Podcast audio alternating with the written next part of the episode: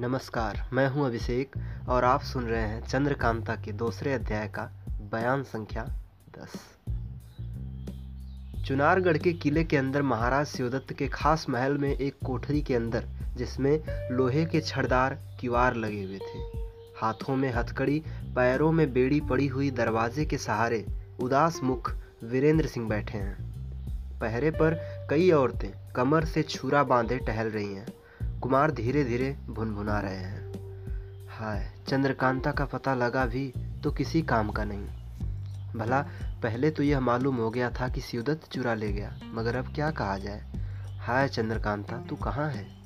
मुझको बेड़ी और यह कैद कुछ तकलीफ़ नहीं देती, जैसा तेरा लापता हो जाना खटक रहा है। हाय, अगर मुझको इस बात का यकीन हो जाए कि तू सही सलामत है और अपने माँ बाप के पास पहुँच गई तो इसी कैद में भूखे प्यासे मर जाना मेरे लिए खुशी की बात होगी, मगर जब तक तेरा पता नहीं लगता, ज़िंदगी बुरी मालूम होती है।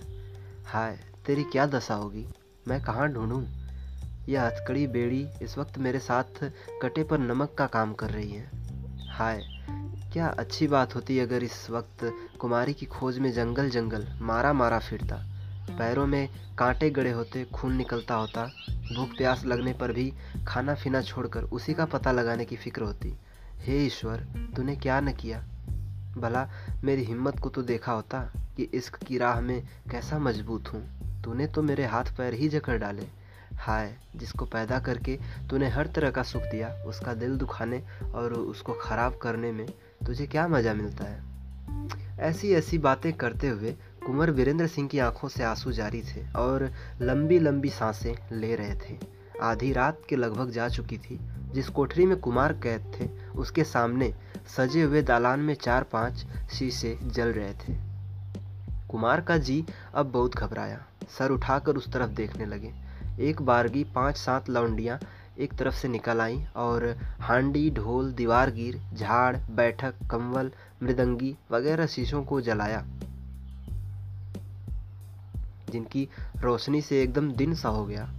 बाद इसके दालान के बीचों बीच बेशकीमती गद्दी बिछाई और तब सब लौंडियाँ खड़ी होकर एक टक दरवाजे की तरफ़ देखने लगी। मानो किसी के आने का इंतज़ार कर रही हैं। कुमार बड़े गौर से देख रहे थे, क्योंकि इनको इस बात का बड़ा ताज्जुब था कि वे महल के अंदर, जहाँ मर्दों की बू तक नहीं जा सकती, क्यों कैद किए गए। और इसमें महाराज शिवदत्त ने क्या फ़ायदा सोचा? थोड़ी देर बाद महाराज शिवदत्त अजब ठाठ से आते दिखाई पड़े, जिसको देखते ही वीरेंद्र सिंह चौंक पड़े। अजब हालत हो गई, एक टक देखने लगे। देखा कि महाराज शिवदत्त के दाहिनी तरफ़ चंद्रकांता और बाई तरफ़ चपला। दोनों के हाथों में हाथ दिए धीरे धीरे आकर उस गद्दी पर बैठ गए, जो बीच में बिछी हुई थी। चंद्रकांता और चपला भी दोनों तरफ़ सट कर महाराज के पास बैठ गई।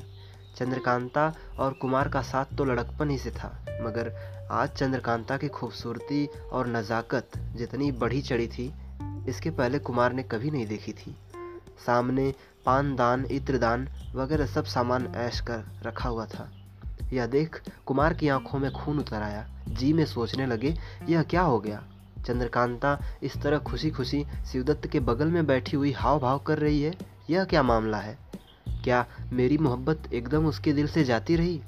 साथ ही माँ बाप की मोहब्बत भी बिल्कुल उड़ गई, जिसमें मेरे सामने उसकी यह कैफियत है। क्या वो ये नहीं जानती कि उसके सामने ही मैं इस कोठरी में कैदियों की तरह पड़ा हुआ हूँ? ज़रूर जानती है। वो देखो, मेरी तरफ़ तिरछी आँखों से देख मुँह बिचका रही है।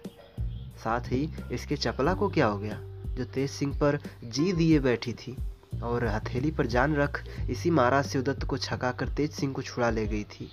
उस वक्त महाराज शिवदत्त की मोहब्बत इसको न हुई और आज इस तरह अपनी मालकिन चंद्रकांता के साथ बराबरी दर्जे पर शिवदत्त के बगल में बैठी है।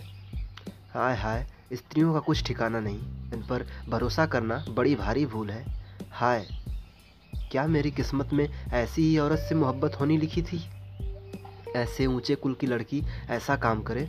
हाय, अब मेरा जीना व्यर्थ है, मैं ज़रूर अपनी जान दे दूँगा। मगर क्या चंद्रकांता और चपला को शिवदत्त के लिए जीता छोड़ दूँगा? कभी नहीं। ये ठीक है कि वीर पुरुष स्त्रियों पर हाथ नहीं छोड़ते, पर मुझको अब अपनी वीरता दिखानी नहीं। दुनिया में किसी के सामने मुँह करना नहीं है। मुझको यह सब सोचने से क्या फ़ायदा? अब यही मुनासिब है कि इन दोनों को मार डालना और पीछे अपनी भी जान दे देनी। तेज सिंह भी ज़रूर मेरा साथ देंगे। चलो, अब बखेड़ा ही तय कर डालो। इतने में इठलाकर चंद्रकांता ने महाराज शिवदत्त के गले में हाथ डाल दिया। अब तो वीरेंद्र सिंह सह न सके। ज़ोर से झटका देकर हथकड़ी तोड़ डाली। उसी जोश में एक लात सींचे वाले किवाड़ पे मारी और पल्ला गिरा। शिवदत्त के पास पहुँचे। उनके सामने जो तलवार रखी थी उसे उठा लिया और खींच के एक हाथ चंद्रकांता पर ऐसा चलाया कि खट से सर अलग जाकर गिरा और धड़ तड़पने लगा। जब तक महाराज शिवदत्त संभले तब तक चंपला के भी दो टुकड़े कर दिए गए। मगर महाराज शिवदत्त पर वार न किया। महाराज शिवदत्त संभल कर उठ खड़े हुए। यकायकी इस तरह की ताकत और तेज़ी कुमार की देख सकते में हो गए। मुँह से आवाज़ तक न निकली। जमा मर्दी हवा खाने चली गई। सामने खड़े होकर कुमार का मुँह देखने लगे। कुंवर वीरेंद्र सिंह खून भरी नंगी तलवार लिए खड़े थे कि तेज सिंह और देवी सिंह। धम से सामने आ मौजूद हुए। तेज सिंह ने आवाज़ दी, वाह, शाबाश। खूब दिल को संभाला। यह कहकर झट से महाराज शिवदत्त के गले में कमंद डाल झटका दिया। शिवदत्त की हालत पहले से ही खराब हो रही थी। कमंद से गला घुटते ही ज़मीन पर गिर पड़े। देवी सिंह ने झट गट्ठर बांधा, पीठ पर लाद लिया। तेज सिंह ने कुमार की तरफ़ देखकर कहा, मेरे साथ साथ चले आइए। अभी कोई दूसरी बात मत कीजिएगा। इस वक्त जो हालत आपकी है, मैं खूब जानता हूँ। इस वक्त सिवाय लौंडियों के कोई मर्द वहाँ पर नहीं था। इस तरह का खून खराबा देखकर कई तो बदहोशो हवास हो गई। बाकी जो थीं, उन्होंने चू तक न किया।